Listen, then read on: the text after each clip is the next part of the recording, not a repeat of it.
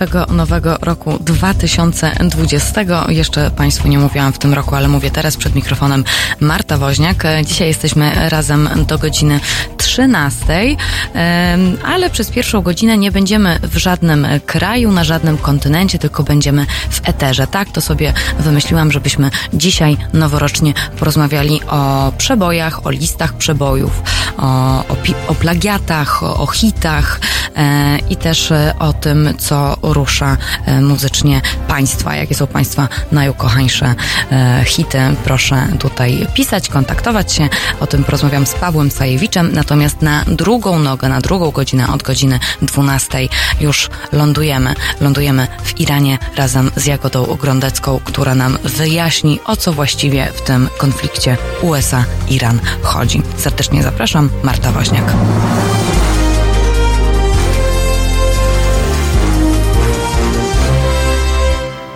Studiu jest ze mną Paweł Sajewicz, były dziennikarz e, muzyczny, ogromny, ogromny meloman e, i aktualnie również pisarz. I redaktor. Dzień dobry. I redaktor, i redaktor.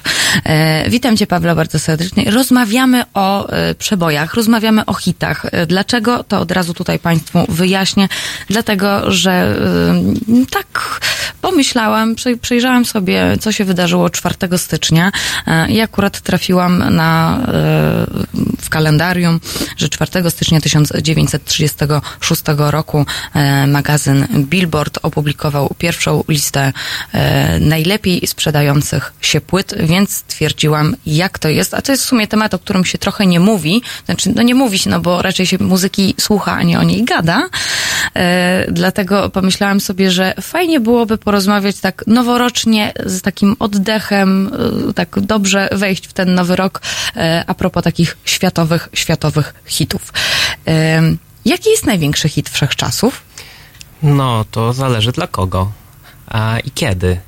Um, I mhm. czym to mierzymy? Jakie mamy kryterium? Bo kryteria są rozmaite, ale jeżeli wejść rzeczywiście na jakieś zestawienie najlepiej sprzedających się fizycznych nośników, to pewnie gdzieś na szczycie będzie piosenka sprzed prawie 100 lat, e, White Christmas Binga Crosby'ego, a przynajmniej w wykonaniu Binga Crosby'ego.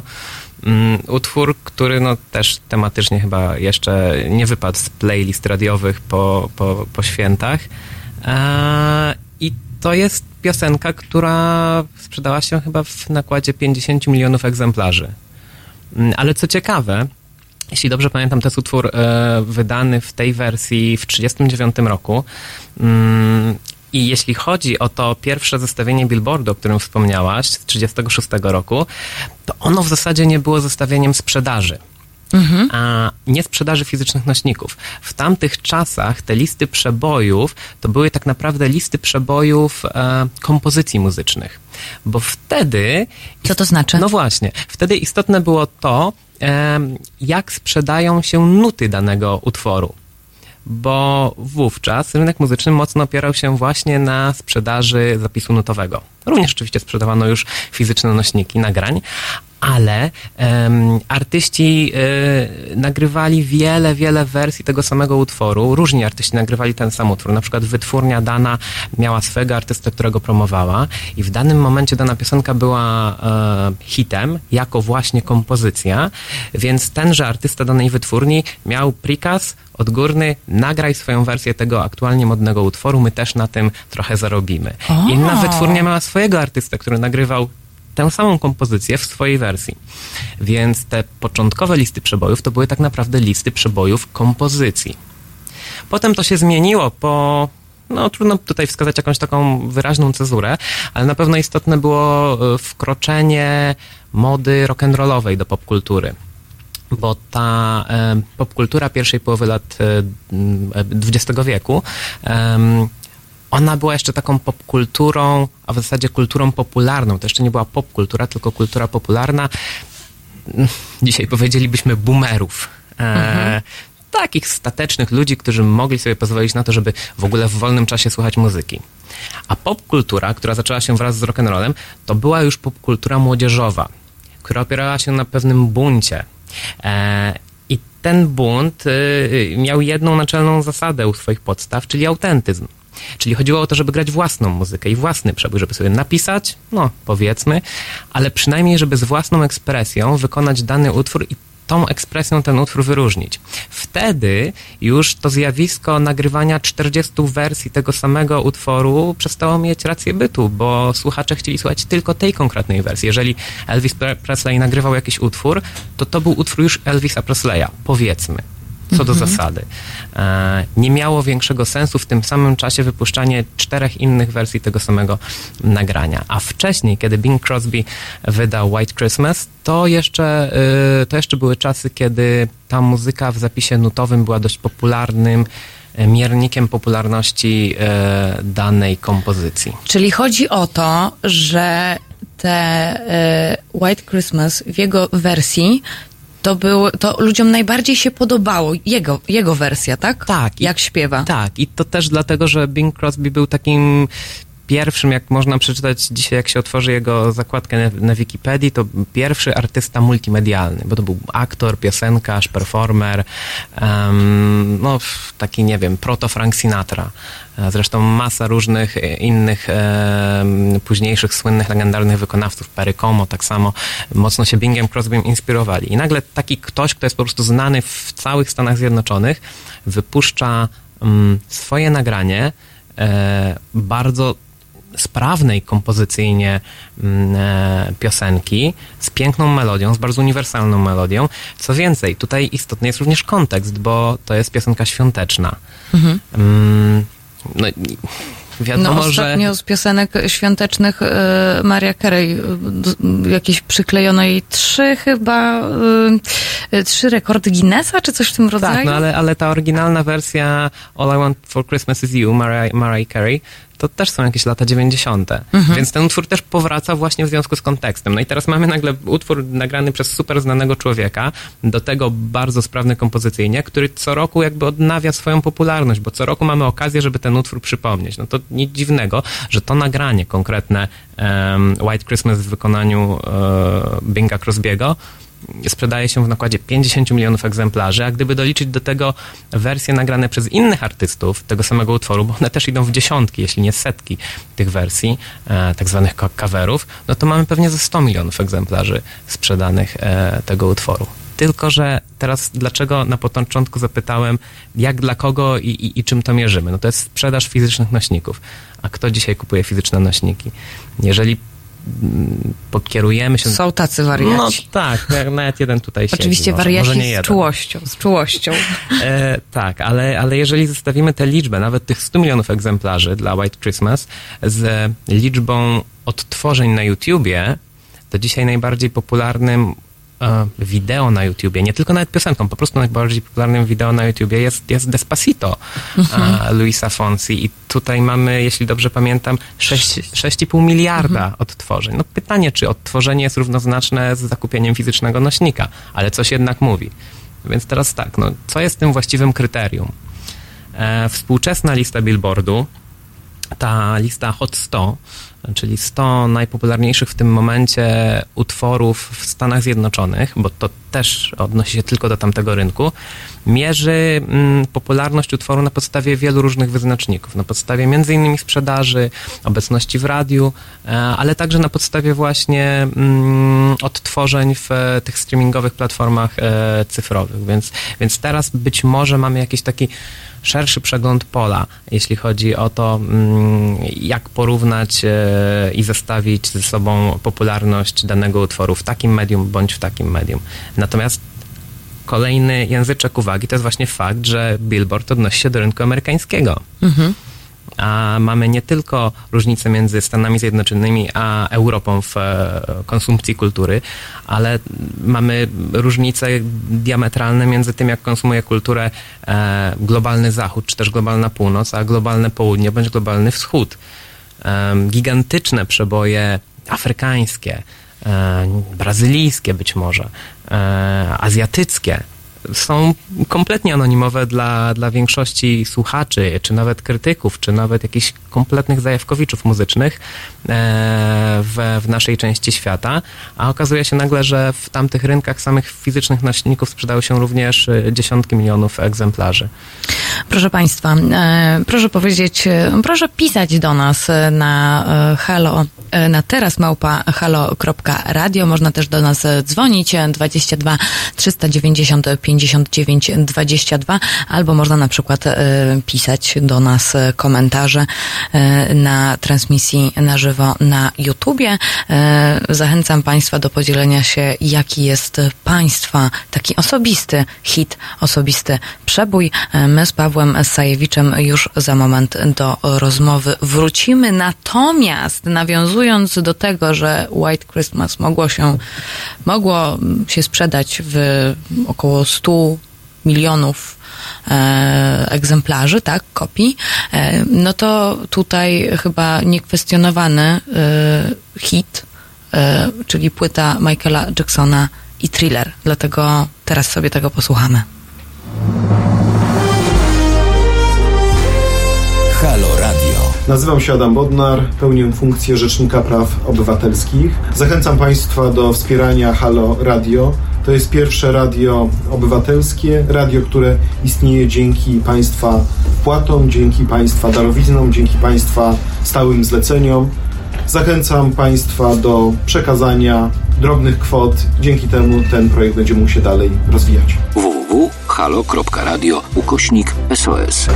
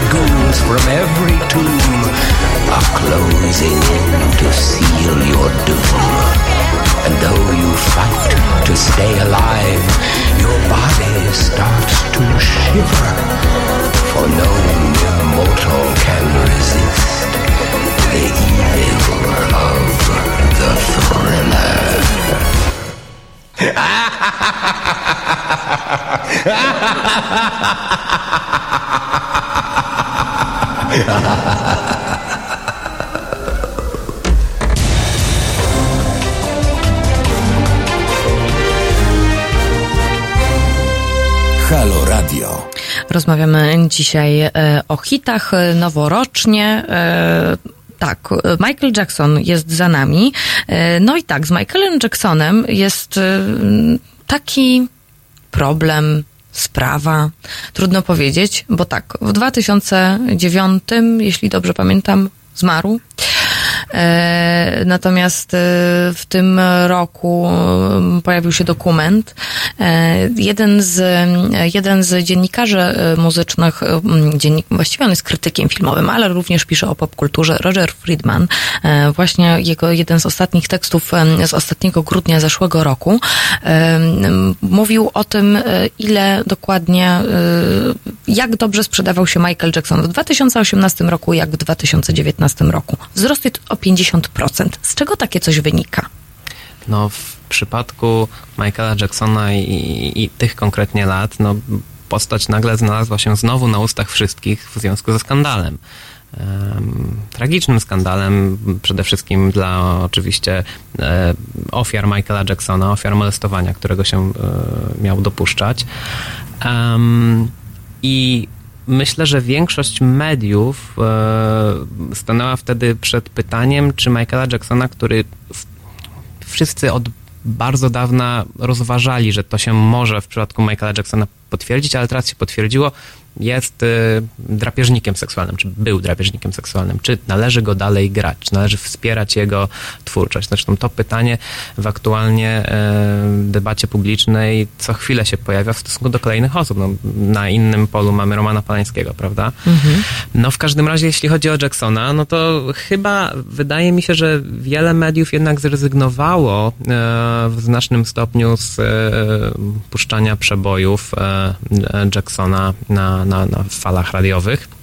Natomiast jeśli chodzi o sprzedaż płyt, to mam taką na szybko ukutą teorię, że to jest troszeczkę inne em, zjawisko psychologiczne, że jeżeli nawet e, kogoś mm, usuwamy z tej przestrzeni publicznej, to być może przeciętny słuchacz nie czuje się tak do końca nacenzurowanym, jeżeli po prostu kupuje prywatnie płytę danego artysty.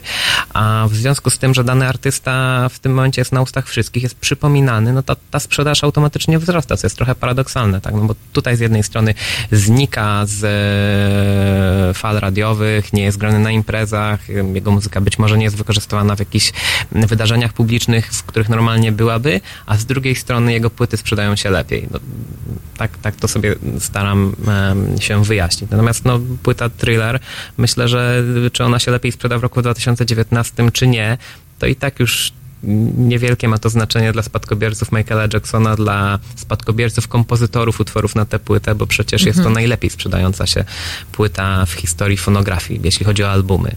E, także myślę, że oni wszyscy już wzięli co swoje i są i tak zadowoleni. A jak wygląda w przypadku właśnie e, śmierci artysty? Czy wtedy, mm, rozumiem, że wtedy jest po prostu taki boom. Mm, no tak, tak, tak, tak mi się wydaje. No, mm, kiedy zmarł Freddie Mercury w, na początku lat 90., to Bohemian Rhapsody, najsłynniejszy utwór zespołu Queen, nagle wrócił na listy przebojów. E, więc tutaj związek jest oczywisty. Również śmierć jako ten kontekst, który sprzedaje dane nagranie ma znaczenie w, w przypadku śmierci osób, z którymi dany utwór jest związany, o których opowiada, albo do których można ten utwór przykroić. No jeżeli chodzi o również jeden z największych pod względem liczby sprzedanych egzemplarzy przebojów w historii muzyki, chyba drugi po, po White Christmas, to jest Candle in the Wind 97 Eltona Johna. Mm, Ten utwór został wydany po śmierci księżnej Diany w e, 97 roku. I ten utwór był adaptacją do tych smutnych, tragicznych okoliczności e, starego utworu Eltona Johna z e, połowy lat 70. E, tekściarz Eltona Johna, Bernie Taupin, e, napisał nowe słowa, tak żeby one odpowiadały e, okolicznościom śmierci e, księżnej Diany. No i nagle ten utwór wkroczył na e, brytyjską listę przebojów, na światowe listy przebojów i, i okazuje się, że, że nowa wersja utworu po 20 latach nagrana mm, sprzedaje 33 miliony egzemplarzy płytki, więc e, co się nagle stało? No, czy kompozycja stała się lepsza? Nie, być może nawet ta przeróbka wręcz trochę odebrała uroku oryginalnemu nagraniu. E, po prostu ludzie zaczęli słuchać tego utworu czymś innym niż uszami. Zaczęli go słuchać kontekstem, nastrojami, emocjami, zwłaszcza emocjami, pewną melancholią, sentymentem. Nie chodziło tak naprawdę o wartość artystyczną samego, samej piosenki. Dobra, może się podobać, jest dość melancholijna, łzawa, bardzo patetyczna, ale jest w stylu Eltona Johna, który, który przecież swoich fanów miał i to licznych y, już wówczas. Natomiast powrót tego utworu jest związany wyłącznie z kontekstem, w którym on się pojawia. I w jakimś sensie jest po prostu kapitalizowaniem czyjejś śmierci, co no, niezależnie od być może szczerych intencji Eltona Johna, budzi przynajmniej u mnie pewien dyskomfort. Em, Też chciałabym nawiązać do tego, że e, a propos do Luisa Fonsiego, Mhm. czyli e, 6,5 miliardów e, odtworzeń na YouTubie, Despacito. e, Wydaje mi się, że chyba każdy słyszał ten utwór. E, m, m, Ale pojawiają się na przykład też e, super, jeżeli chodzi o, no właśnie, bo są różnego rodzaju platformy, bo radio radiem, sprzedane płyty sprzedanymi płytami, ale na przykład w dobie internetu mamy różnego rodzaju nazwę to platformami, aplikacjami, które również pokazują generowanie, genero, które, które piosenki są najczęściej słuchane.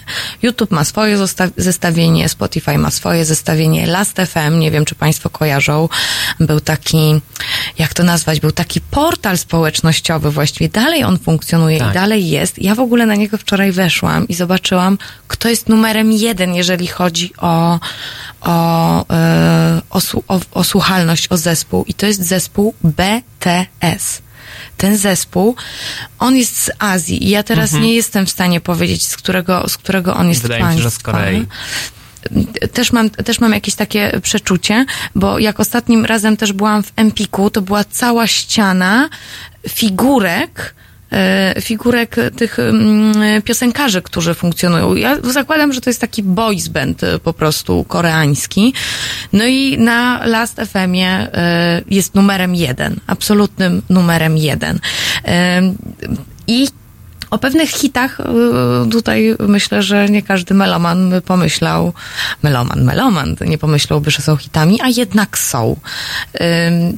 Czy y, kto teraz częściej słucha? W sensie, no bo jakby to na, tak mi się wydaje, że e, w internecie słucha młodzież i jesteśmy w stanie na przykład określić, znaczy młodzież, młodsi, młodsze osoby po prostu. Jesteśmy w stanie określić, jakie są gusta i w jaką stronę generować następny hit. No, te gusta są tak bardzo zde- zdecentralizowane, jak zdecentralizowane są te wszystkie platformy, o których wspomniałaś, bo e, wcześniej, zwłaszcza właśnie w tym okresie, gdzieś, nie wiem, od lat 30., 40., przez bardzo wiele kolejnych dekad, e, wytwórnia płytowa była takim gatekeeperem, strażnikiem, który dobierał mm, z szerokiego spektrum potencjalnych wykonawców, tych, którzy rzeczywiście mieli szansę nagrać płytę, zaistnieć, wylansować przebój.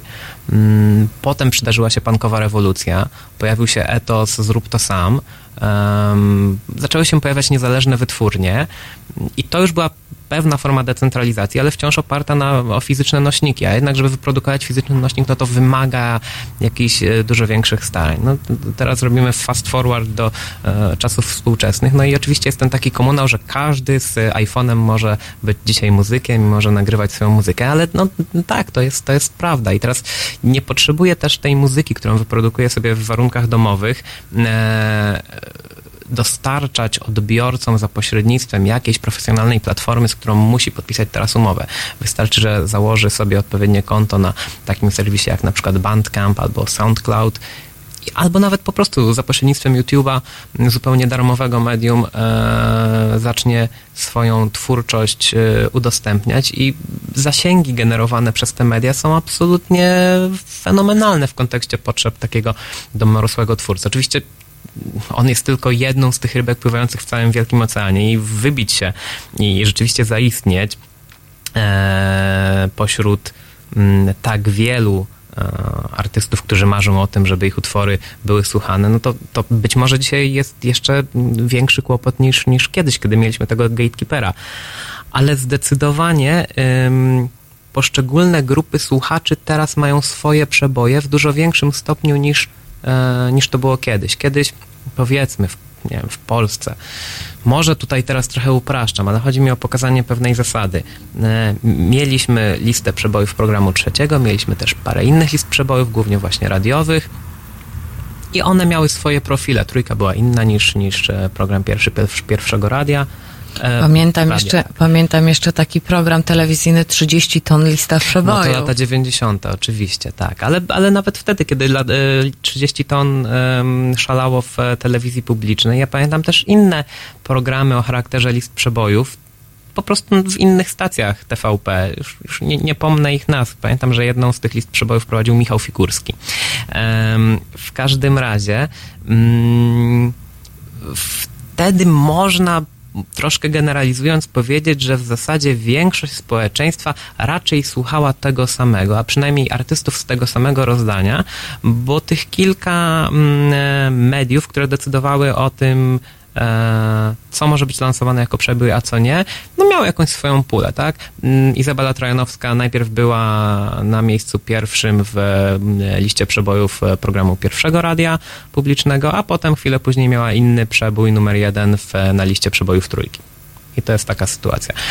Dzisiaj natomiast jest tak, i to dzisiaj, dzisiaj to już jest standardowa sytuacja, to ona trwa przynajmniej od 15 lat, a może i dłużej, że poszczególne grupy, i to szerokie, a nie, a nie zupełnie niszowe, grupy słuchaczy, mają swoje media muzyczne, z których czerpią informacje stricte dla siebie przeznaczone.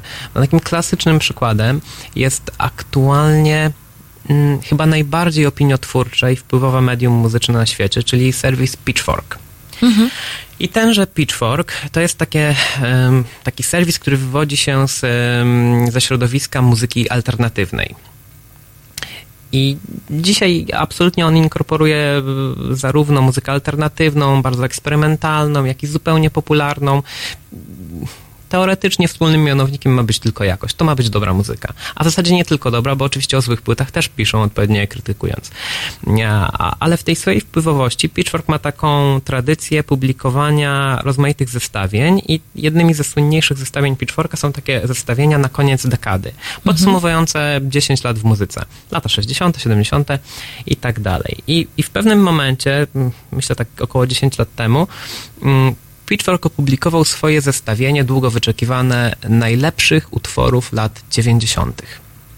No i jak myślimy najlepsze utwory lat 90. przez pryzmat muzyki alternatywnej, no to myślę, że jakby troszeczkę się zastanowić, to wielu e, słuchaczy powiedziałoby, a to pewnie wygrała Nirvana Smells Like Teen Spirit, bo to jest oczywiście muzyka alternatywna, ale również bardzo popularna, bardzo komercyjna. To był gigantyczny przebój, ale absolutnie również e, pełna aspiracji i ambicji artystycznych. No, być może najlepszy alternatywny utwór e, tamtej dekady. To, to jest ten aut- automatyczny, automatyczne, co, co sobie Czyli to pomyślimy. nie Nirvana. Oczywiście, to nie Nirvana. Nirvana była na miejscu 13, bo myślę, że to było troszeczkę kalkulowanie przez Pitchfork, że trzeba ich było dać, ale nie można byłoby ich dać za wysoko, bo wtedy jakbyśmy ich dali za wysoko, to byłoby zbyt oczywiste. No, medium też ma swój profil i poprzez to, jakiego artystę forsuje i promuje, też, też trochę o sobie mówi. I to medium jako najlepszą piosenkę lat 90. wybrało utwór Gold Sounds zespołu Pavement. Zespół Pavement był nawet parę lat temu na dużym koncercie w Polsce. Chyba to był koncert w ramach Openera. I zespół Pavement jest dzisiaj zupełnie kultowym i legendarnym zespołem właśnie mm, indie rocka muzyki alternatywnej, gitarowego grania amerykańskiego. Ale zespół Pavement w kontekście komercyjnym to, to jest małe Miki w porównaniu do, do Nirwany. Tylko, że prawdopodobnie dla przeciętnego czytelnika Pitchforka rzeczywiście Gold Sounds jest wielkim przebojem i oczywiście Smells Like Teen Spirit też jest wielkim przebojem, ale, ale to jest ten przebój lat 90. No więc jak inaczej to nazwać? To jest decentralizacja. Każdy ma dzisiaj swój przebój. Proszę Państwa, takim przebojem e, jest również e, e, Rolling Stonesowe I Can Get No Satisfaction, który sobie teraz wysłuchamy.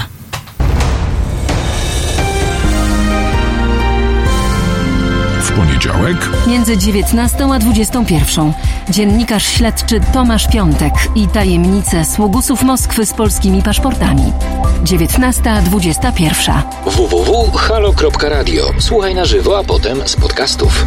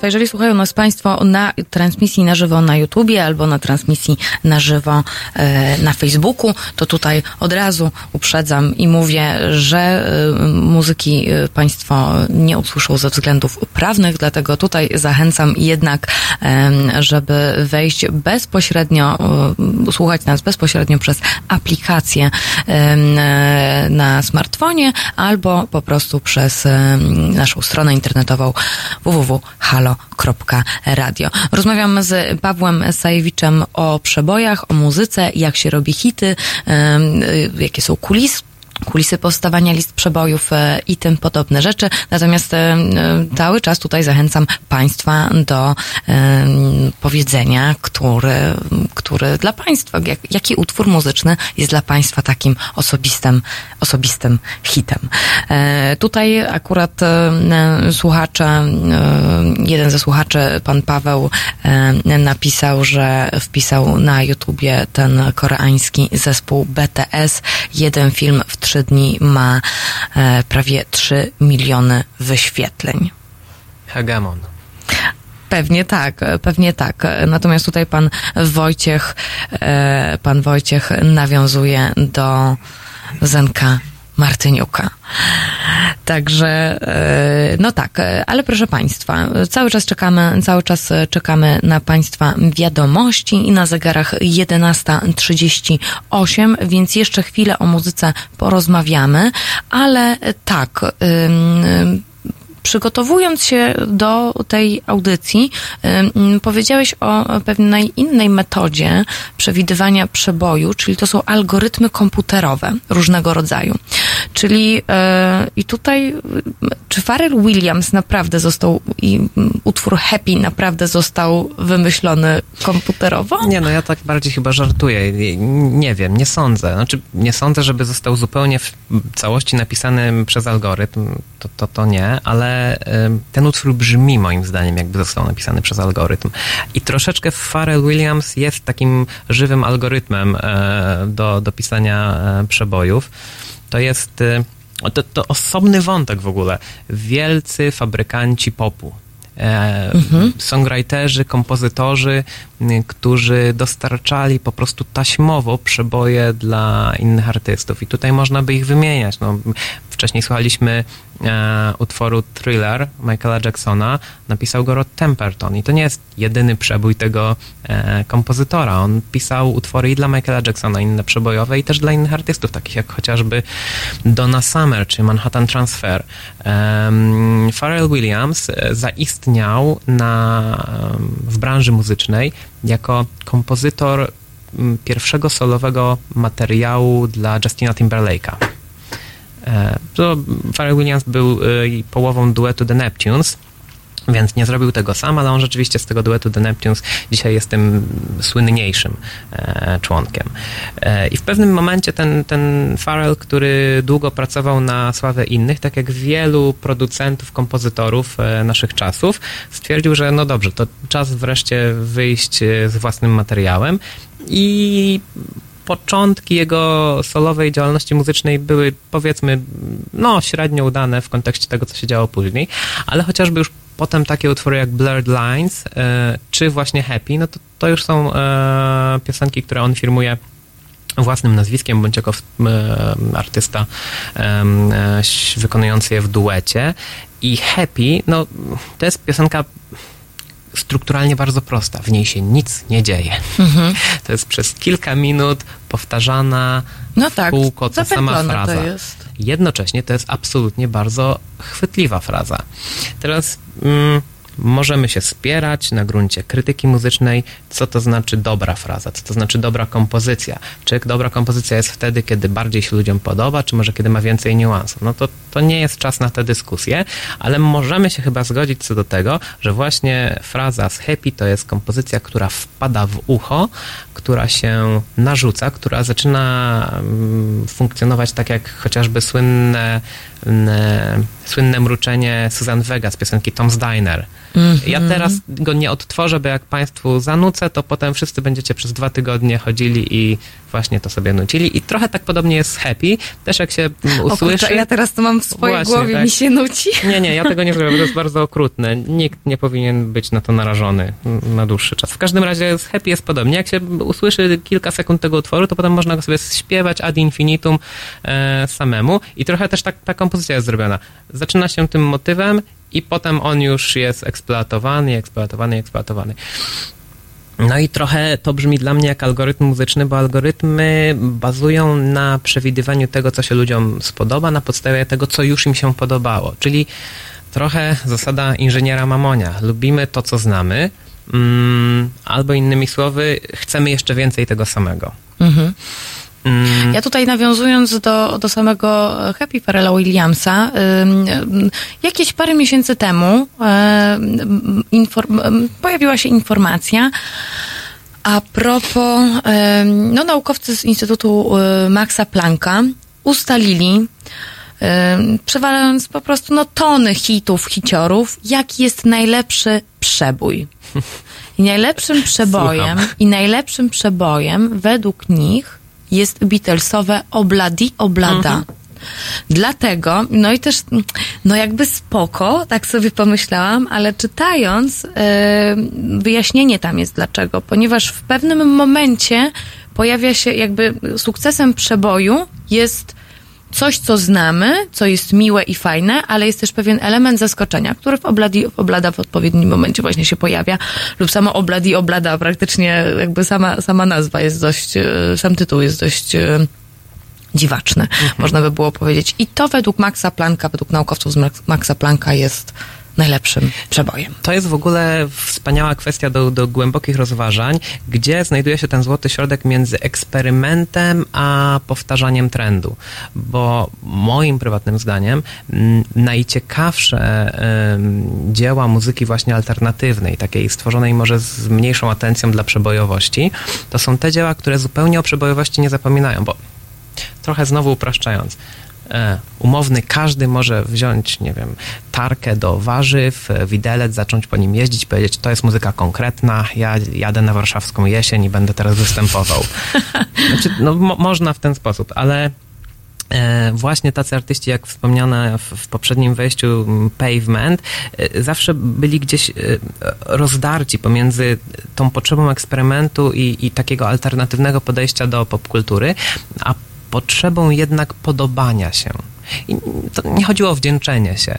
Chodziło o stworzenie czegoś, co rzeczywiście może rezonować w słuchaczu, dotknąć go gdzieś emocjonalnie w środku. Jeśli chodzi o Bloody Oblada, to jest wspaniały przykład. Bardzo gratuluję mm, naukowcom z, z Instytutu Maxa Plancka. Również dlatego, że ten element eksperymentu, jak ja bym miał obstawiać, co nim jest, to jest nim na przykład konwencja muzyczna. To jest jeden z pierwszych utworów nagranych przez białego artystę, który nawiązuje do muzyki jamańskiej. To jest, ja nie jestem specjalistą od reggae i ska, więc przepraszam, jeśli pomylę te dwa gatunki, ale wydaje mi się, że to jest po prostu e, białe reggae. E, Potem kolejnym utworem, e, który był przebojem i jednocześnie był wzorcem białego reggae e, na początku lat 70. to był utwór Mother and Child Reunion Paula Simona. Ale i tutaj ciekawostka, chyba pierwszą białą płytką z muzyką reggae, a w zasadzie tutaj konkretnie już z muzyką ska, była płyta nagrana gdzieś w ogóle chyba w pierwszej e, połowie lat 60. przez zespół Alibabki. O, naprawdę? Alibabki nagrały gdzieś w latach 60., koło połowy lat 60., em, epkę. Jej tytuł taki jest śmieszny. Nie, nie do końca pamiętam, ale coś w stylu Polish, Jamaica, Ska, Alibabki. No i to są, to są utwory w stylu ska, czy w stylu reggae. E, Czyli właśnie. zapisujemy się jednak w historii złotymi zgłoskami. No, mam nadzieję, że dla kogoś to był przebój. W Stanach to przebój nie był, ale jak już powiedzieliśmy, przeboje są już bardzo indywidualną sprawą. E, Tak, jeżeli, em, jeżeli o przebojach mówimy, to e, tutaj chciałabym teraz nawiązać do, e, do liczby kopii sprzedanych, czyli 8 milionów, e, to już powiedzieliśmy, że Candle in the Wind e, Eltona Johna, e, The Black Eyed Peas I Got Feeling, We Are the World, USA for Africa, no i Rolling in the Deep Adele, którego sobie teraz posłuchamy. 8 milionów sprzedanych kopii. Halo Radio. Hej, cześć, tu Krzysiek Skiba, zespół Big Cyc. Panie i panowie, chciałem zaprosić wszystkich do aktywności e, o wpłaty. Apeluję o wpłaty na Fundację Obywatelską, na patronajta Fundacji Obywatelskiej. Dość już e, polityków, czas coś zrobić dla obywateli. Politycy są w radiu, są w telewizji, a tutaj buduje się radio obywatelskie bez polityków, gdzie wreszcie obywatele mogliby o sprawach obywatelskich pogadać. Nie jest to związane z Platformą Obywatelską, z żadną partią. Fundacja Obywatelska. Warto wesprzeć. www.halo.radio ukośnik SOS.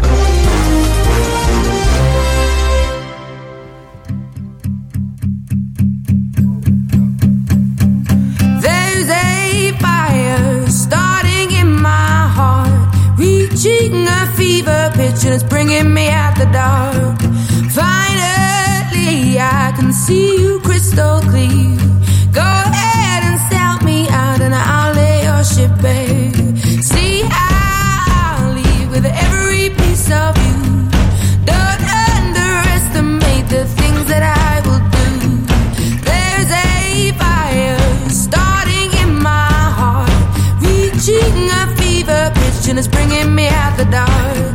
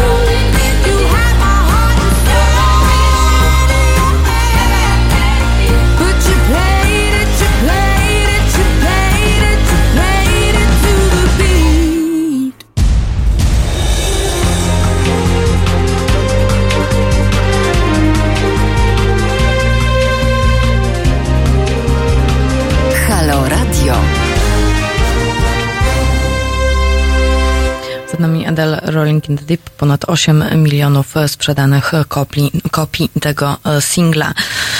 Proszę Państwa, musimy powoli kończyć ten e, przebo- przebojowe, noworoczne wejście w nowy rok. E, to lansowanie artystów. A propos Adele, bo rozmawialiśmy trochę właśnie w przerwie o tym, jak to się stało, że ta konkretnie artystka w dobie kryzysu w ogóle sprzedaży muzyki e, na fizycznych nośnikach nagle po prostu wystrzeliła, nie wiadomo skąd.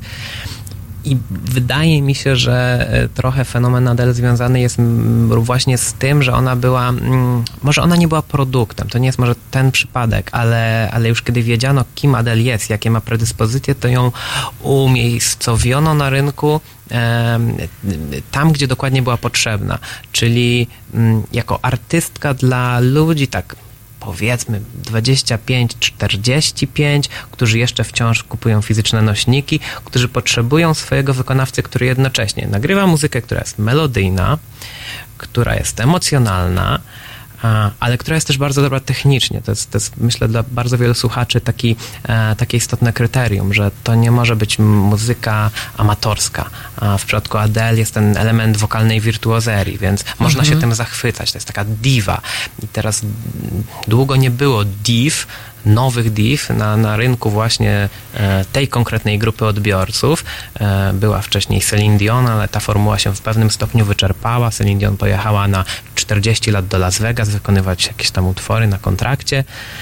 E, I nagle mamy Adele, która wchodzi na to puste miejsce, którego nie są w stanie wypełnić na przykład divy równego formatu, ale z zupełnie innej kategorii, czyli na przykład Rihanna, czyli na przykład Beyoncé.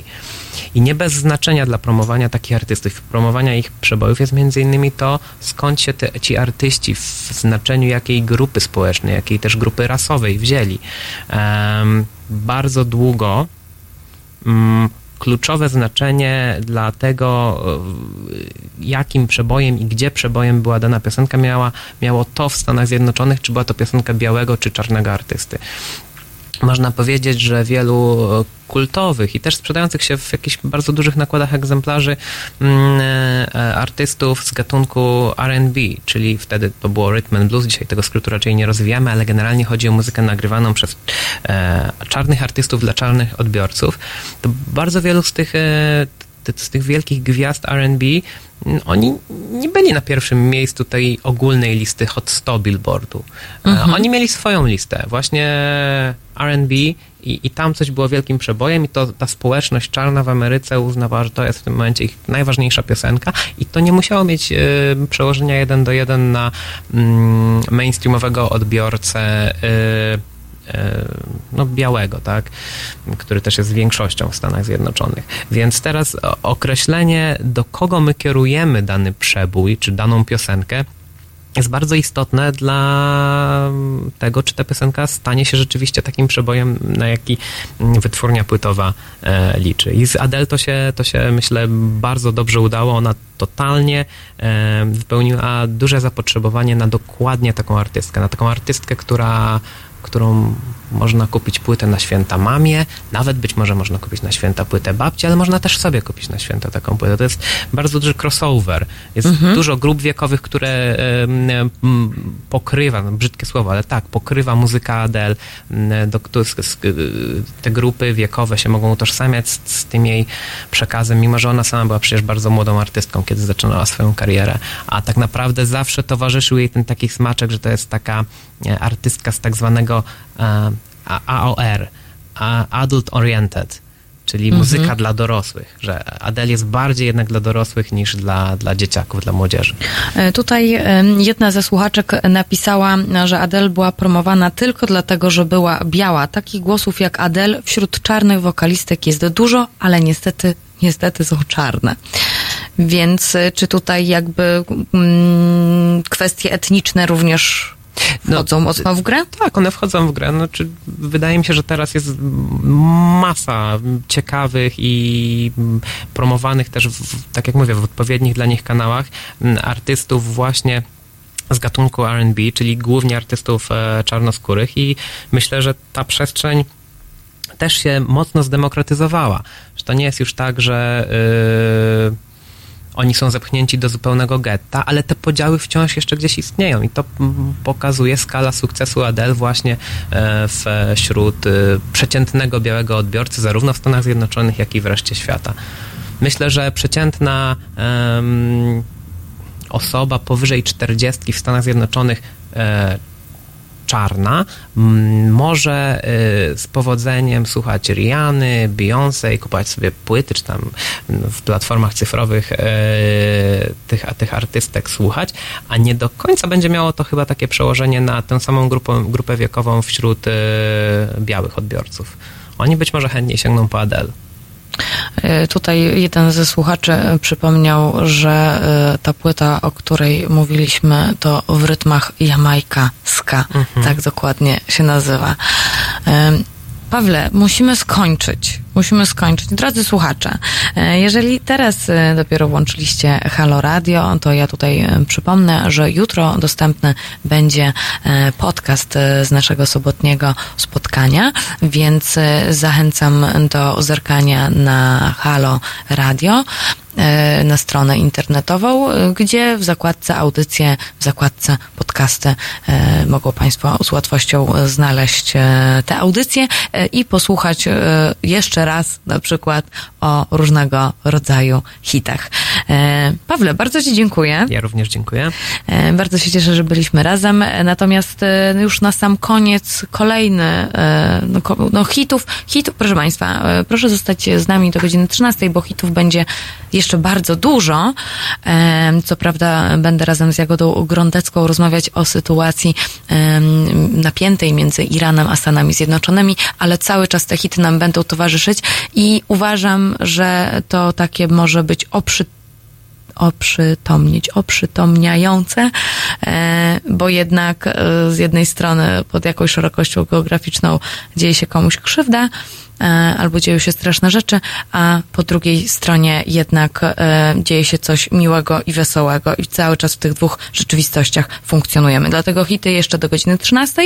E, Bardzo dziękuję Pawle jeszcze raz, a my słyszymy się już za chwilę po Beatlesach i hej,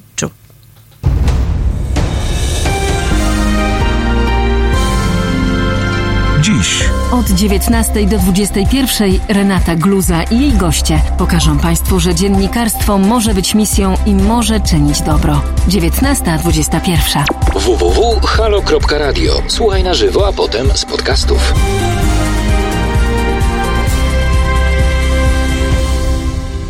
Hey Jude, don't make it bad.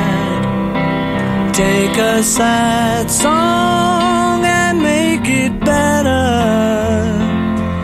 Remember to let her into your heart. Then you can start to make it better. Hey Jude. Don't be afraid.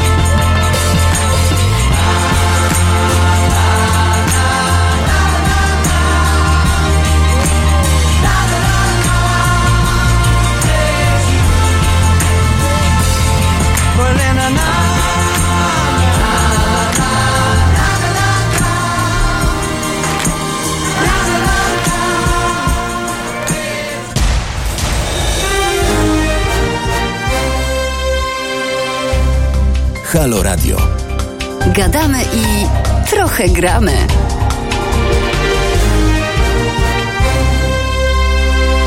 Na zegarach 12.06, to jest sobota 4 stycznia 2020 roku. Przed mikrofonem Marta Woźniak.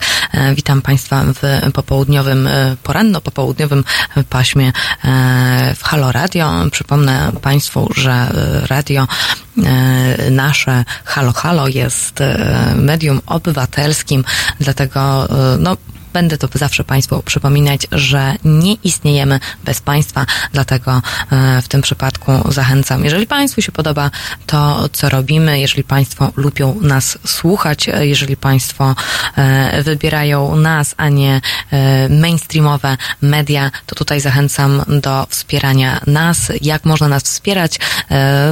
Instrukcje różnego rodzaju są, czy to na, na naszej stronie www.halo radio, czy to na naszym Facebooku.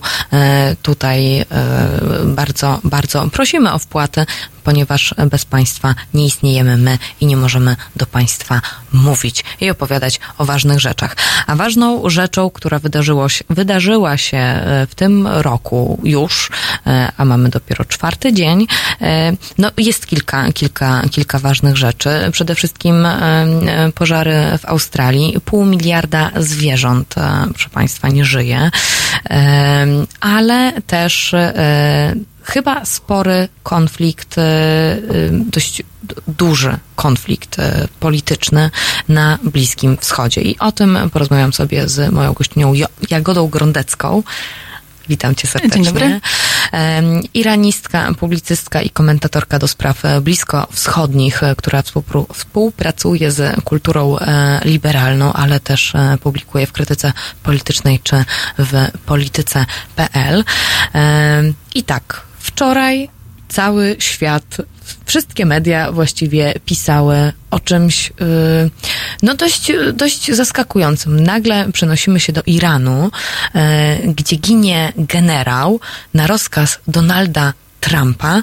Co się właściwie wydarzyło? Ja wychodzę z takiego założenia, że dla mnie to jest sprawa dość mocno y, skomplikowana. Oczywiście przeczytałam bardzo dużo różnego rodzaju wywiadów y, z byłymi ambasador, ambasadorami RP, y, z, e, czy twoje teksty, które tutaj też e, odsyłam państwa do WP magazynu albo do Onetu, gdzie Jagoda Grondecka e, dość jasno i klarownie opisuje całą sytuację, ale dalej jest taki, wiesz, jakby ja cały czas nie bardzo wiem o co chodzi i nie wiem w sumie, czy, czy to jest straszne, co się wydarzyło, czy to nie jest straszne, więc jakby fakty.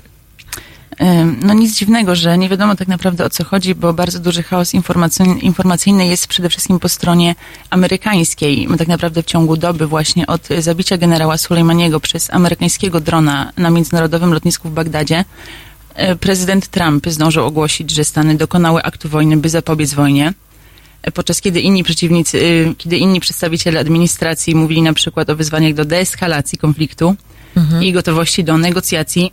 John Bolton y, natomiast o, wyraził nadzieję, że to pierwszy krok do zmiany reżimu w Teheranie, y, więc ten przekaz informacyjny płynący z samych Stanów jest y, bardzo niejasny. Widać wyraźnie, że brakuje tam pomysłu i strategii, jeśli panuje taki chaos, jakby nie do końca nawet uświadamiali sobie, jak ważnego człowieka właśnie zabili. Kim był natomiast y, generał Sulejmani, bo od tego o, należał... Nie, no właśnie wydaje mi się, że nie, nie powinniśmy właśnie od tego zaczynać. Y, ja bym chciała porozmawiać chyba na samym początku od samej sytuacji jakby w Iranie. Co to jest za kraj? Y, dlaczego generał jest tam tak ważną postacią? Jakby z czego to wynika po prostu? Właśnie kim, kim, kim są, kim są Irańczycy? jaka jest władza w Iranie w ogóle? No i czy faktycznie tam jest, jest. reżim? No, no po 79 roku, kiedy w Iranie doszło do e, tak zwanej islamskiej rewolucji, e, panuje tam władza, o której powszechnie mówi się, że jest władzą ajatollahów. To jest e, bardzo specyficzna forma rządów, którą myślę, że na nasze potrzeby można nazwać nieliberalną i ograniczaną religijnie demokracją, ale Irańczycy poza tak zwanym najwyższym przywódcą duchowo-religijnym, którym obecnie jest ajatollah Ali Khamenei, mają także prezydenta, którego normalnie wybierają w wyborach, mają parlament, więc nie jest to tak, że jest to dyktatura jednego człowieka. Również od tego 79 roku czyli już od y, ponad czterech dekad, y, trwa nieustające napięcie właśnie pomiędzy rządem Iranu, a pomiędzy rządem Stanów Zjednoczonych, które raz jest większe, raz jest mniejsze. No, Wydawało się, że jesteśmy już na dobrej drodze, żeby całkowicie je zniwelować, kiedy w 2015 roku administracja Baracka Obamy i przedstawiciele innych państw, y, Unii Europejskiej, podpisali z Iranem tak zwane porozumienie nuklearne ale po jednostronnym późniejszym wycofaniu się prezydenta Trumpa z tej umowy, którą on uważał dla Ameryki i dla świata za niekorzystną, sytuacja wróciła na stare tory i zaczęła dość gwałtownie eskalować. E, Sam Iran zmaga się z bardzo głębokim kryzysem ekonomicznym, e, co także jest pewnym zagrożeniem dla władzy w Teheranie, co pokazało chociażby bardzo gwałtowne, bardzo liczne protesty właśnie pod koniec ubiegłego roku, ale które tak naprawdę w mniejszym lub większym natężeniu występują w tym kraju już od e, dobrych kilku lat. A od y, paru tygodni mamy tu już bardzo dużą eskalację konfliktu właśnie ze Stanami Zjednoczonymi, ale nie na terytorium samego Iranu, tylko na terytoriach innych krajów na Bliskim Wschodzie, właśnie na przykład Iraku, jak było w tym przypadku, gdzie Iran ma sieć właśnie wspieranych przez siebie właśnie sił proxy, z różnego rodzaju bojówek, różnego rodzaju milicji, nawet y, partii politycznych jak Hezbollah w Libanie. To w takim razie y, tak, y, dron y, zabija. To jest, możemy to nazwać zamachem? Irańczycy będą starać się prawdopodobnie przekonać świat, że na gruncie prawa międzynarodowego doszło tutaj czy do zbrodni wojny, czy po prostu do złamania prawa międzynarodowego. No to należałoby już właśnie zapytać e, specjalistów od e, prawa międzynarodowego. E, Faktem jest, że został zabity irański generał, bardzo ważny w irańskiej administracji rządowej człowiek na terytorium trzeciego państwa, natomiast Iran nie jest oficjalnie ze Stanami Zjednoczonymi w stanie wojny. Więc tak, to dla Iranu był bardzo potężny cios. Mhm. Tutaj y, przywódcy irańscy y, zaczęli grozić Stanom Zjednoczonym, że y, pożałują tego i to dotkliwie. Oczywiście irańscy przywódcy nie mieli wyjścia, musieli zacząć właśnie od takich pogróżek, musieli pokazać, że ich odpowiedź będzie proporcjonalna. To wszystko na razie dzieje się na poziomie retorycznym. Na razie do żadnych retorsji tutaj ze strony Iranu nie doszło, ponieważ w irańskiej kulturze politycznej w takiej sytuacji jakikolwiek kompromis czy jakiekolwiek cofnięcie się o krok będzie po prostu uznawane za porażkę. Więc reżim jest tutaj w bardzo trudnej sytuacji, ponieważ jest jednocześnie osłabiony wewnętrznie właśnie przez y, kryzys ekonomiczny, z którym się zmaga, przez rosnącą frustrację ze strony Irańczyków, zwłaszcza młodych, a z drugiej strony y, doznali właśnie takiego ciosu ze strony y, Stanów Zjednoczonych swojego odwiecznego arcywroga tego reżimu, którego nazywają powszechnie wielkim szatanem. I jest to bardzo silnie zakorzenione właśnie w irańskiej zbiorowej świadomości. Irańczycy też mają przez swoje doświadczenia dziejowe bardzo dużą niechęć wobec ingerencji w wewnętrzne sprawy ich kraju ze strony obcych mocarstw, więc to jest takie zagranie na ich bardzo czułej strunie. Więc reżim tutaj jednocześnie musi odpowiedzieć na tyle proporcjonalnie, żeby zachować twarz przed swoimi wyborcami, bo przypomnijmy jeszcze, że w Iranie zbliżają się wybory parlamentarne, które odbędą się w lutym, ale też To na już, tyle... to już za moment. Tak, tak, to już zaraz. One nie są wprawdzie aż tak ważne jak y, wybory prezydenckie, ale na pewno y, pokażą mniej więcej, jak się rozkłada tam ten układ sił, więc też będą miały jakieś znaczenie.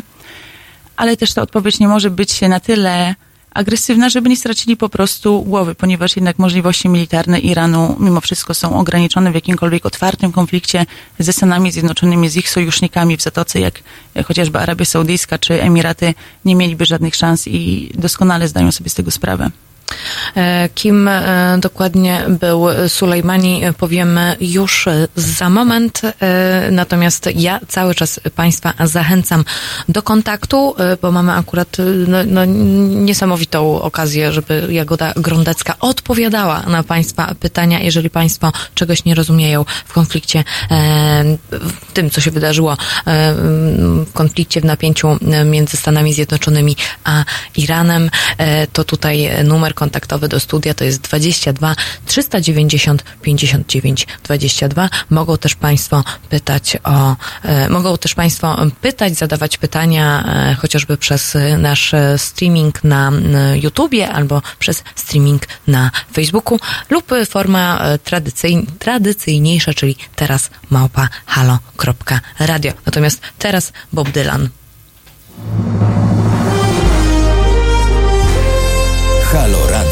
Cześć, nazywam się Renata Gabrielska i wspieram Halo Radio, jedyne w Polsce medium obywatelskie. www.halo.radio ukośnik SOS.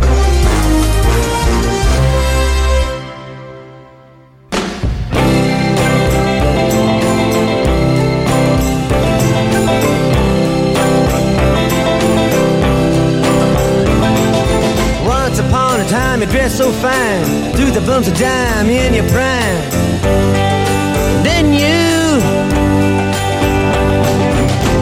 People call, say beware doll, you're bound to fall. You thought they were all kidding you.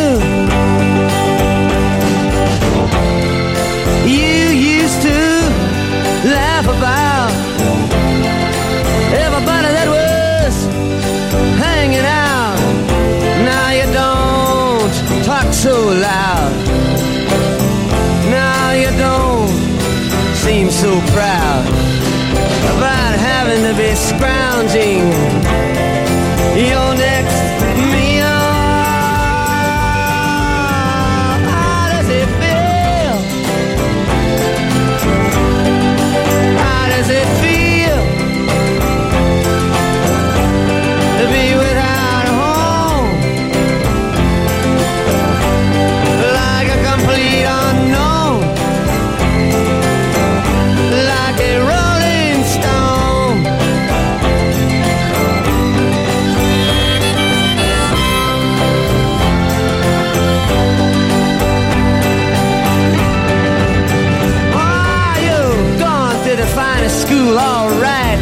Lonely, but you know you only used to get juiced in it.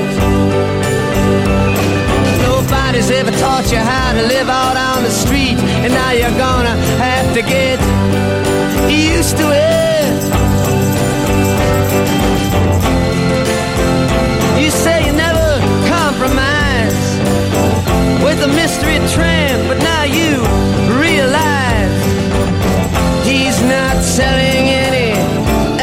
alibis as you stare into the vacuum of his eyes and say, Do you want to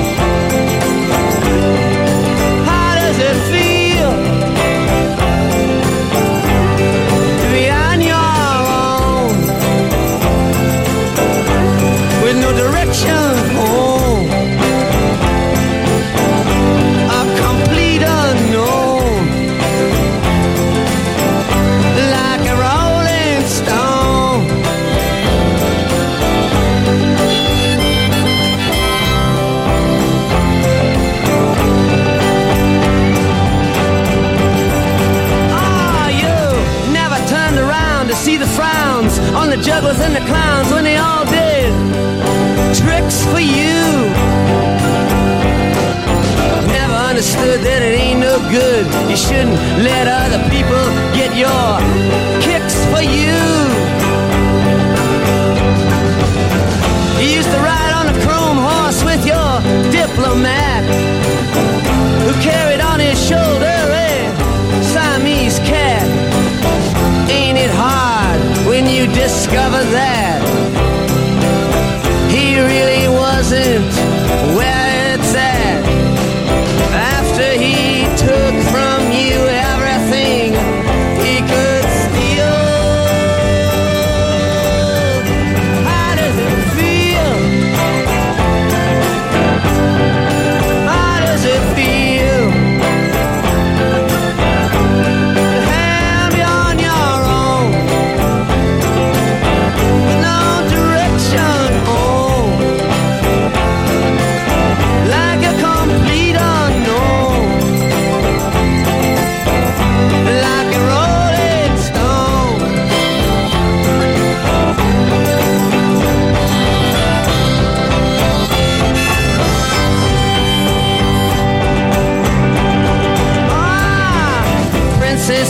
steeple and all the pretty people they're all drinking thinking that they got it made.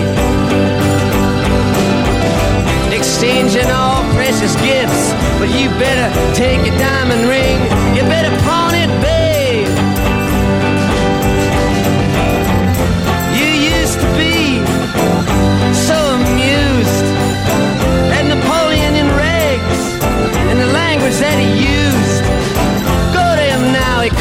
you, you can't refuse. When you ain't got nothing, you got nothing to lose. You're invisible now, you got no secrets to conceal.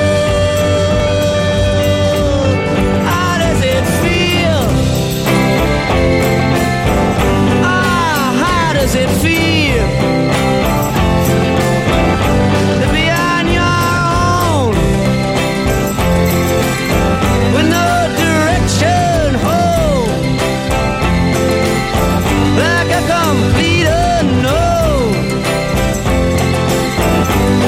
like a rolling stone.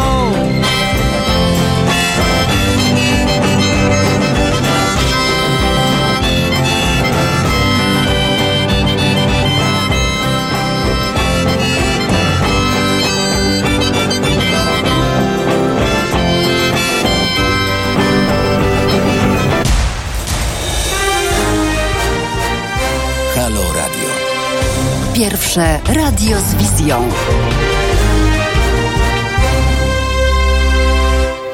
Państwu wcześniej powiedziałam, e, hity e, będą się dzisiaj e, prze, przewijać przez całą naszą audycję, przez całe nasze spotkanie, ale teraz już jesteśmy w poważniejszych tematach, czyli wracamy do Iranu. E, Generał Sulejmani. Kto to właściwie jest? Bardzo mi się podobało. E, Podoba mi się określenie i chciałabym, żeby się rozwinęła, bo mówi ono dużo, ale równocześnie nie wiadomo o co chodzi. E, Magazyn Time w 2017 roku, dziennikarz magazynu Time napisał o Sulejmanim, że to jest James Bond, Erwin Rommel Rommel i Lady Gaga w jednym. E, Ciekawe zestawienie. Dlaczego tak? Czy, czy, ty, czy ty byś się na, z tym zgodziła? E, Tak więc no, ta postać generała Sulejmaniego ma jakby zasadnicze znaczenie, no bo wydawać by się mogło, że, przepraszam, o co tyle krzyku? Zginął jakiś generał, no ale jest wojna, giną ludzie, szczególnie wojskowi, nie jest to nic nadzwyczajnego. E, Tymczasem trzeba pamiętać, że generał Sulejmani nie był zwykłym wysokim rangą wojskowym, choćby był dwugwiazdkowym generałem, a więc no, w irańskiej armii nie miał już nad sobą żadnego e, ziemskiego zwierzchnika. E, Nie było takiego przywódcy militarnego na świecie i nie ma w tej chwili, który byłby bezpośrednio zaangażowany jednocześnie w więcej konfliktów zbrojnych niż generał Sulejmani.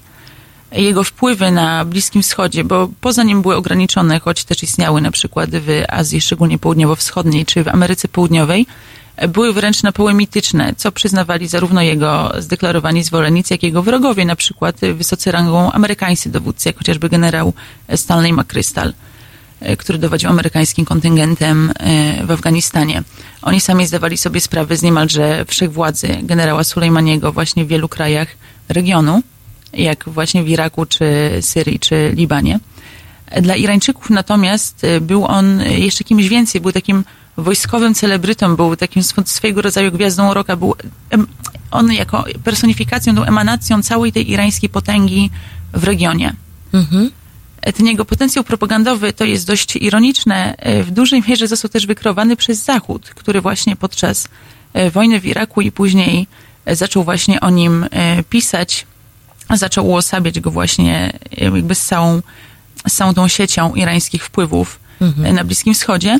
Reżim dostrzegł właśnie ten potencjał propagandowy, również zaczął go wykorzystywać. Jego popularność sięgnęła już apogeum po 2015 roku, e, kiedy irańskie operacje w Syrii czy w Iraku zaczęły odnosić rzeczywiście bardzo dobre skutki.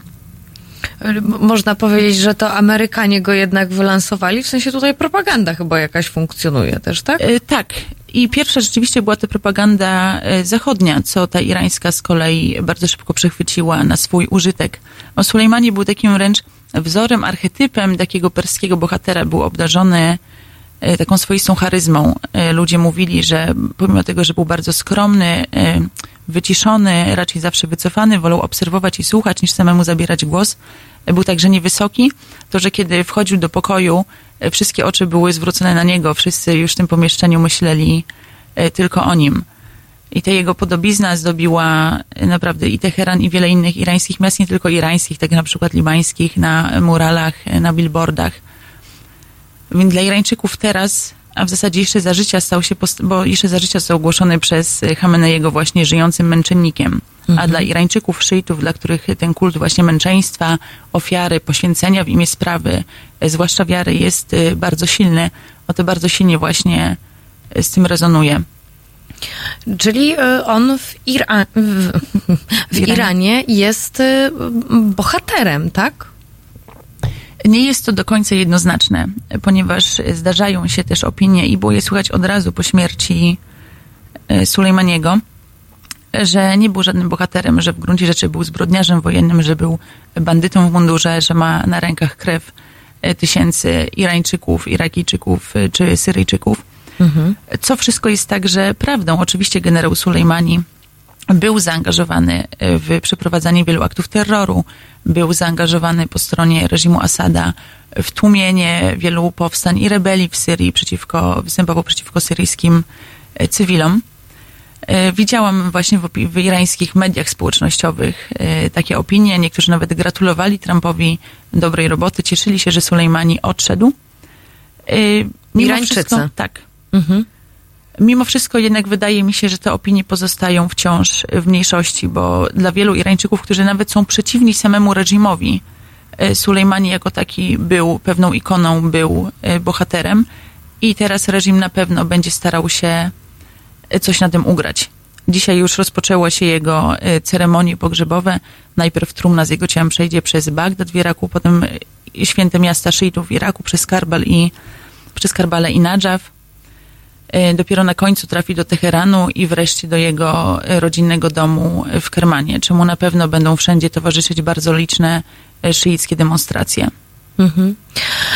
Ym, tak, w Iranie mieszka 80 milionów osób. Jest to potężny, ogromny kraj. Yy, I yy, właśnie chciałam się zapytać a propos tego, mm, jak, jak ta ulica reaguje, bo tak, z jednej strony gratulujemy y, Trumpowi i że dobra robota, a z drugiej strony jednak na tych demonstracjach pojawiają się tysiące Irańczyków, którzy krzyczą śmierć Ameryce.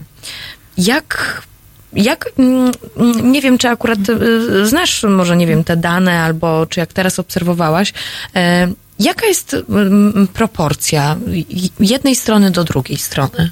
E, Trudno, po- trudno powiedzieć, ponieważ też trzeba pamiętać, że Iran jest na tyle informacyjnie no nie do końca otwarty, zwłaszcza po tych ostatnich protestach, kiedy władze zaczęły ograniczać dostęp do internetu, że wiele tych danych jest e, zafałszowanych albo w ogóle nie wychodzi na świat. Na pewno wczoraj rzeczywiście na ulice wielu irańskich miast, głównie Teheranu, ale nie tylko, wyszły no dziesiątki tysięcy Irańczyków, e, którzy właśnie skandowali e, śmierć Ameryce, skandowali, że osią wszelkiego zła jest e, Ameryka e, ubolewali nad śmiercią Sulejmaniego. A wczoraj był piątek, święty dzień muzułmanów, e, kiedy odbywają się właśnie najważniejsze modlitwy w meczetach. Świat obiegł zdjęcia właśnie, jak Irańczycy, kobiety, mężczyźni lamentują tam nad e, śmiercią generała. Mhm. Em, tak, y, tutaj chciałam jeszcze się zorientować, znaczy zorientować. E, Niektórzy, bo jest też bardzo dużo komentujących dookoła. Wywiadów jest co niemiara, e, również e, no, z polskimi przedstawicielami, na przykład Waszczykowski udzielił wywiadu gazecie PL, tutaj Krzyżanowski, tak? Dobrze pamiętam, Krzyżanowski udzielił również wywiadu. Czy ty się, czy ty się zgadzasz z, z nimi? Bo jakby pierwsze pytanie, które też się pojawia e, w naszych głowach, to znaczy, no w mojej głowie trochę, trochę się pojawiło, skoro jest taka awantura i wszystkie serwisy o tym piszą i trochę tak czytam i wydaje mi się, że rozumiem, ale trochę nie rozumiem. Pytanie, które się pojawia, E, No bo tutaj jeszcze e, Joe Biden powiedział, że Trump wrzucił dynamit do m, puszki z prochem, do beczki z prochem. I e, to brzmi tak, jakby już za chwilę miała wybuchnąć trzecia wojna światowa. No tak, te opinie się różnią. Rzeczywiście sporo jest takich e, zakrawających na zbiorową histerię głosów, że za chwilę wybuchnie jakiś wielki światowy konflikt zbrojny. Nie, nie wybuchnie, a przynajmniej jest to bardzo, bardzo mało prawdopodobne, ponieważ ani Irańczycy, ani Amerykanie tego nie chcą. Wielokrotnie już w tym konflikcie dochodziło do sytuacji, kiedy to już eskalowało na tyle, że właśnie wydawało się, że ten konflikt jest już zaraz, już za moment, kiedy na przykład Irańczycy, nie wiem, zablokowali ciśninę Ormus, Mhm. e, ale po chwili jedna albo obie strony robiły krok w tył i się jednak z tego e, wycofywały. E, Marcin Krzyżanowski akurat jest bardzo dobrym ekspertem, moim dobrym kolegą. Nie do końca zgadzamy się to, jeśli chodzi o rząd wielkości, mianowicie ja nie zgadzam się z jego mm, deprecjacją postaci Sulejmaniego. Natomiast jeśli chodzi właśnie o to poczucie, że nie do końca wiadomo, O co chodzi? Myślę, że to jest zasadniczo problem polskich mediów, jeśli chodzi o jakiekolwiek wiadomości z zagranicy, ponieważ właśnie kiedy wydarzy się coś takiego jak ta śmierć Sulejmaniego, nagle wszyscy zaczynają o tym pisać, wszyscy zaczynają o tym mówić, tylko ponieważ tego nie relacjonuje się na co dzień, to jest dla większości Polaków zupełnie wyrwany z kontekstu. Więc nawet jeśli przeczytasz bardzo dużo tekstów, to dalej nie do końca rozumiesz, co tak naprawdę się wydarzyło, co to oznacza i jakie mogą być tego konsekwencje. O tych konsekwencjach e, porozmawiamy sobie już za moment e, po e, Bohemian Rhapsody.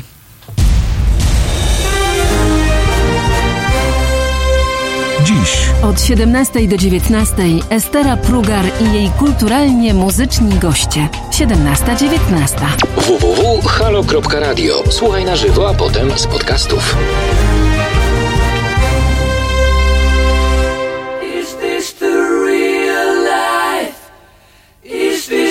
Fantasy? Caught in a landslide, no escape from reality. Open your eyes, look up to the skies and see. I'm just a poor boy. I need no sympathy. Because I'm easy come, easy go. Little high, little low. Any way the wind blows doesn't really matter to me. To me.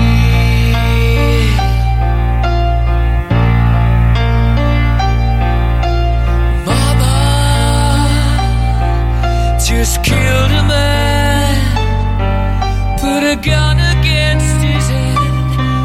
my trigger, now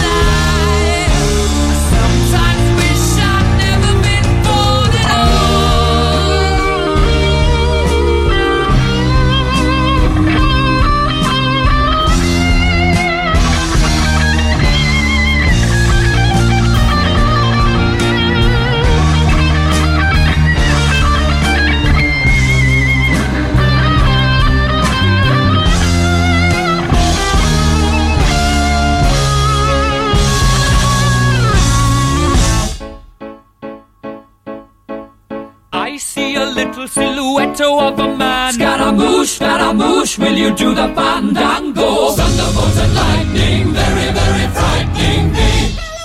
Galileo, Galileo, Galileo Figaro. Magnifico!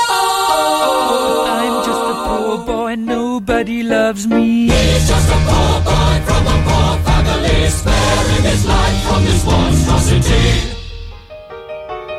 Easy come, easy go. Will you let me go? Bismillah. No, we will not let you go. Let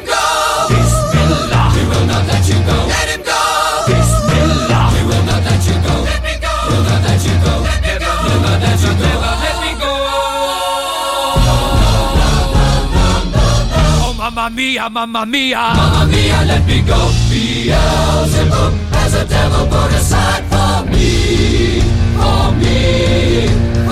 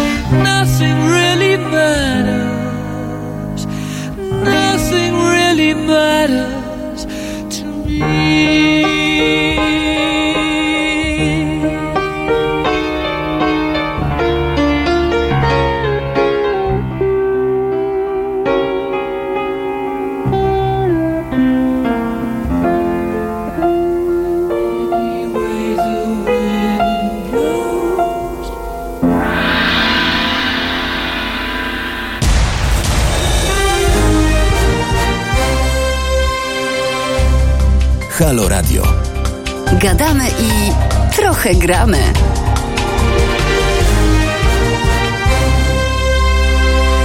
Na zegarach 12.38 do godziny 13 jestem z Państwem ja, Marta Woźniak i Jakoda Grondecka, iranistka, komentatorka do spraw bliskowschodnich. Rozmawiamy o mm, ataku, nie ataku, o morderstwie generała Sulejmaniego w, na lotnisku w Bagdadzie. I tak, pani Monika zadała bardzo ciekawe i ważne pytanie, na które chyba nie odpowiedziałyśmy. Nie śledziłam tego tematu wcześniej. Dlaczego w ogóle Stany zabiły Sulejmaniego? Jaki był powód? E, To jest w istocie bardzo dobre pytanie, ponieważ to zabicie Sulejmaniego było jakimś przykroczeniem Rubikonu, było takim najpoważniejszym aktem eskalacji, jaki w tych relacjach irańsko-amerykańskich wydarzył się e, od dawna. E, Należy przypomnieć te wydarzenia, które miały miejsce wcześniej, ponieważ doszło do śmierci w Iraku właśnie w wyniku nalotów irackich, ale proirańskich bojówek amerykańskiego kontraktora. W związku z tym e, Waszyngton zarządził aż pięć nalotów właśnie na pozycję tych e, irackich bojówek. Później e, Irakijczycy oblegali ambasadę Stanów Zjednoczonych w Bagdadzie i wydaje się, że to zabicie Sulejmaniego było właśnie bezpośrednią odpowiedzią na ten atak na ambasadę. Można też zastanawiać się, dlaczego Amerykanie teraz odpowiedzieli aż tak stanowczo, e, kiedy wcześniej właściwie bez odpowiedzi zostawiali takie wydarzenia, które można było właściwie uznać za akty wojny, jak na przykład zestrzelenie przez Iran amerykańskiego drona albo właśnie czasową blokadę cieśniny Ormus. E, Tutaj wydaje się, że taką czerwoną linią dla Waszyngtonu stało się właśnie e, zabicie Amerykanina, czy wojskowego, czy członka amerykańskiego personelu, tak jak to było w tym przypadku. No, podobnie Donald Trump zachował się w negocjacjach z talibami w Afganistanie, kiedy mimo tego, że przez całe lato talibowie dokonywali bardzo wielu zamachów i bardzo wielu masakr na afgańskich cywilach, negocjacje z nimi zostały zerwane dopiero po zamachu, w którym zginęło jeden czy dwóch e, amerykańskich e, żołnierzy w Kabulu. E, Tutaj być może istnieje też pewien osobisty interes polityczny e, Donalda Trumpa, który po pierwsze zmaga się z problemami wewnętrznymi, e, mianowicie całą procedurą impeachmentu prowadzoną wobec niego oraz ubiega się o e, reelekcję. E, Więc takim dość dobrym sposobem, żeby odciągnąć od tego uwagę, jest właśnie wywołanie jakiegoś kryzysu zewnętrznego. No, podobnie postąpił prezydent Clinton, kiedy w 98 e, w noc przed bardzo ważnym głosowaniem nad jego własnym impeachmentem zarządził nalot na Irak. Natomiast pamiętajmy też, że w historii Stanów Zjednoczonych nigdy poza 1944 rokiem i do pewnego stopnia 2004 e, wyborów nie wygrał taki zupełnie otwarcie prowojenny prezydent. Więc tutaj też na pewno e, Trumpowi nie zależy na tym, żeby wywołać e, kolejną wojnę na Bliskim Wschodzie. Zwłaszcza, że od początku swojej prezydentury dążył raczej do czegoś dokładnie odwrotnego, do wycofywania właśnie amerykańskich e, żołnierzy z regionu. Mhm. E, Tutaj e, akurat Guardian wczoraj opublikował ciekawe zestawienie, no bo wiemy, że Donald Trump uwielbia tweetować i tweetuje bardzo, bardzo dużo i Guardian em, wyciągnął akurat e, Trumpowe tweety z e, 2013 roku, 2012 roku, kiedy to prezydentem Stanów Zjednoczonych był e, Barack Obama.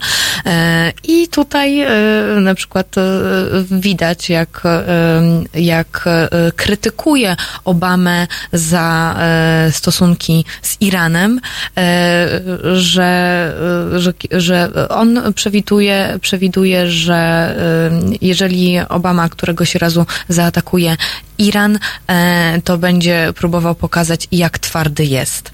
A w tym przypadku to Trump atakuje. Z, zaledwie dwa lata później e, Trump e, równie silnie krytykował i stanowczo krytykował Obamy za zbyt koncyliacyjną z kolei postawę wobec e, Iranu.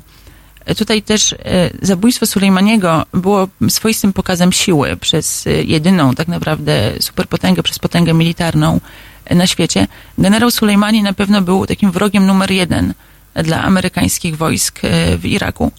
Więc amerykańska administracja mogła też wyważyć, że nadszedł ten moment, kiedy zabicie Sulejmaniego i wszelkie konsekwencje, jakie mogą pójść za tym, są jednak, będą jednak mniejsze niż koszty utrzymywania go przy życiu.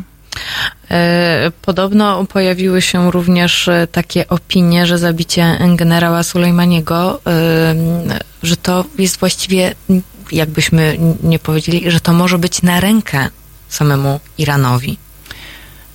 Tak, to jest ciekawa sytuacja, ponieważ z jednej strony, tak jak powiedziałyśmy, no to dla reżimu był bardzo potężny cios, ponieważ nawet jeśli ta władza i wpływy Sulejmaniego na Bliskim Wschodzie były chociaż w połowie tak wielkie, jak krążą o tym legendy, no to będzie bardzo duży problem, żeby wypełnić tę lukę po nim, po jego kontaktach, które latami budował.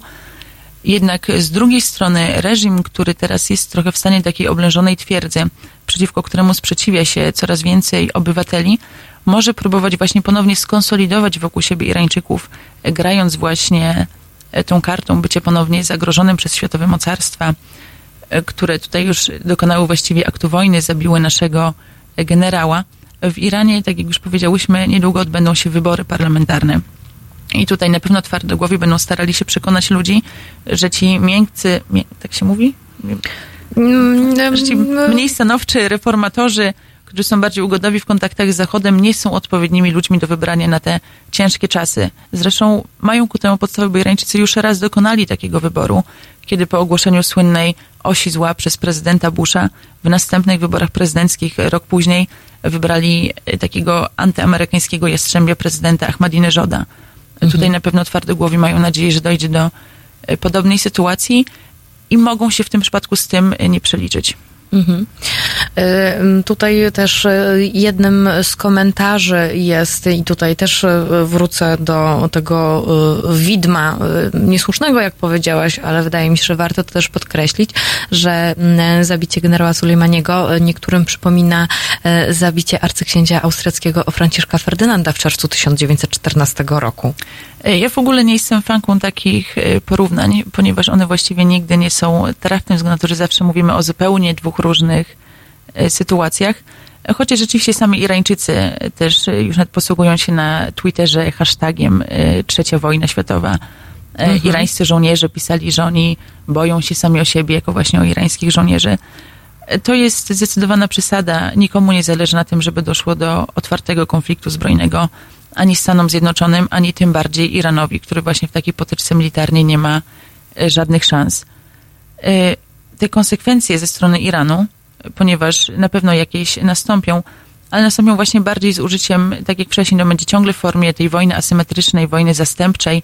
Irańczycy będą starali się wykorzystywać właśnie swoje wpływy, swoje bojówki, e, swoje milicje w różnych państwach Bliskiego Wschodu, gdzie Amerykanie mają swoich żołnierzy, Mhm. swoje placówki dyplomatyczne, czy jakikolwiek inny personel. Mhm. A powiedz mi jeszcze, e, bo tak, masz znajomych e, Irańczyków i z pewnością z nimi rozmawiałaś e, na ten temat. Jak oni to traktują? Czy dla nich to jest cios? Płaczą? Cieszą się? Czy, czy, czy jakie są właściwie reakcje? Tak jak rozmawiałyśmy, reakcje są różne, jednak przeważa to ubolewanie po śmierci Sulejmaniego. E, Bo Ubolewanie jednak generał celebryta. Bo jednak generał celebryta, e, też poczucie naruszenia pewnej e, specyficznej irańskiej dumy. Też na pewno poczucie zagrożenia, bo skoro Amerykanie byli w stanie zabić najważniejszego irańskiego wojskowego, to jak irańskie wojsko miałoby obronić ich samych? Mhm. Wielu Irańczyków tak zwyczajnie po ludzku boi się wybuchu wojny. Są zmęczeni całą tą sytuacją, również tym, że rząd pieniądze, których zwyczajnie Irańczycy nie mają, pompuje i pompuje ich coraz więcej właśnie w te różne proirańskie e, milicje i bojówki w całym regionie, wsparcie dla Hezbollahu czy dla Hamasu. I zresztą między, między innymi przeciwko temu Irańczycy e, protestowali podczas różnych demonstracji przeciwko temu zaangażowaniu Iranu w regionie. E, Proszę Państwa, to jest ostatni moment, żeby Jagodzie Grondeckiej, iranistce, mm, komentatorce do spraw bliskowschodnich zadać pytanie. Em, My y, słyszymy się już za moment, ale proszę już coś przygotować, bo no, godzina 13 zbliża się wielkimi krokami.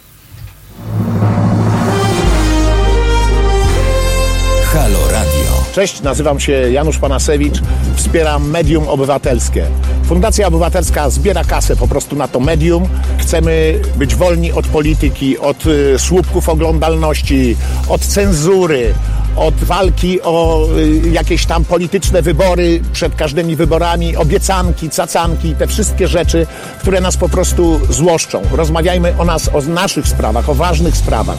Ja co miesiąc wspieram to i będę wspierał finansowo media, które są niezależne. I Kuba Wątły, który to gwarantuje, obserwuję go od lat, jest oczywiście bardzo bezpośredni. Czasami doprowadza ludzi do szału, jest bezkompromisowy, ale jest on sam w sobie jedyny, niepowtarzalny i po prostu ja mu ufam i zachęcam was do tego. Wspierajcie medium obywatelskie. Jestem z wami. www.halo.radio ukośnik SOS.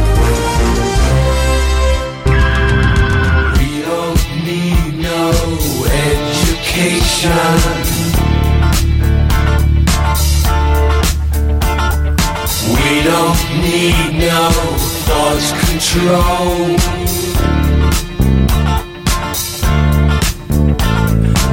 Dark sarcasm in the classroom. Teacher, leave them kids alone.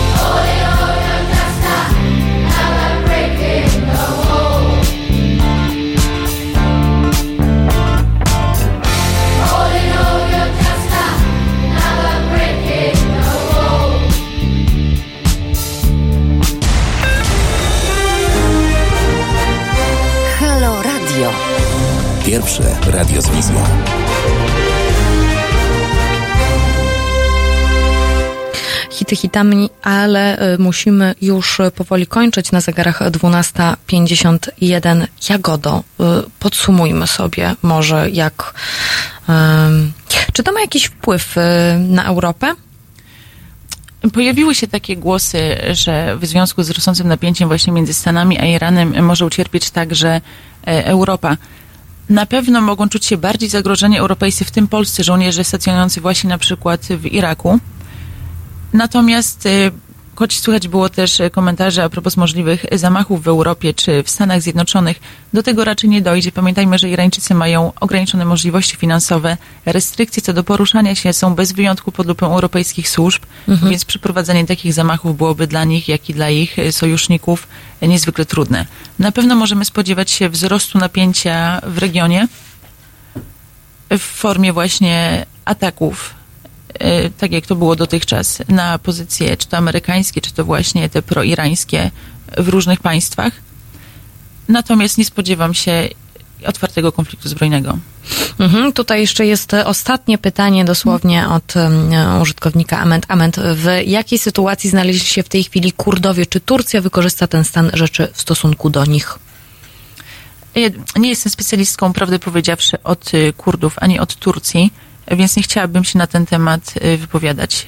Mhm. Na pewno Turcji pewien ten chaos w regionie jest y, na rękę, bo może bardziej to niezauważenie właśnie wykonywać coraz bardziej opresyjne e, kroki, chociażby wobec y, syryjskiego Kurdystanu, ale to jak mówię, to jest pytanie do innych ekspertów.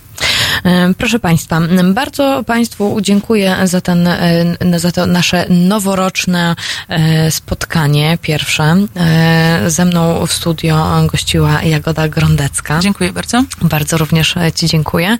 E, Natomiast, e, proszę Państwa, my słyszymy się już za tydzień e, o tej samej porze, między godziną 11 a 13. Jeżeli Państwo chcieliby odsłuchać jeszcze raz e, audycji, to tutaj zachęcam jutro do e, zerknięcia na stronę halo.radio w zakładkę audycje, m, w zakładkę podcasty, bo e, z pewnością można jeszcze raz przypomnieć sobie hity, które, które, które dzisiaj graliśmy, albo po prostu jak usystematyzować sobie wiedzę a propos Iranu i a propos Stanów Zjednoczonych i konfliktu. Bardzo Państwu dziękuję. Jeszcze raz przed mikrofonem była Marta Woźniak. Do usłyszenia za tydzień.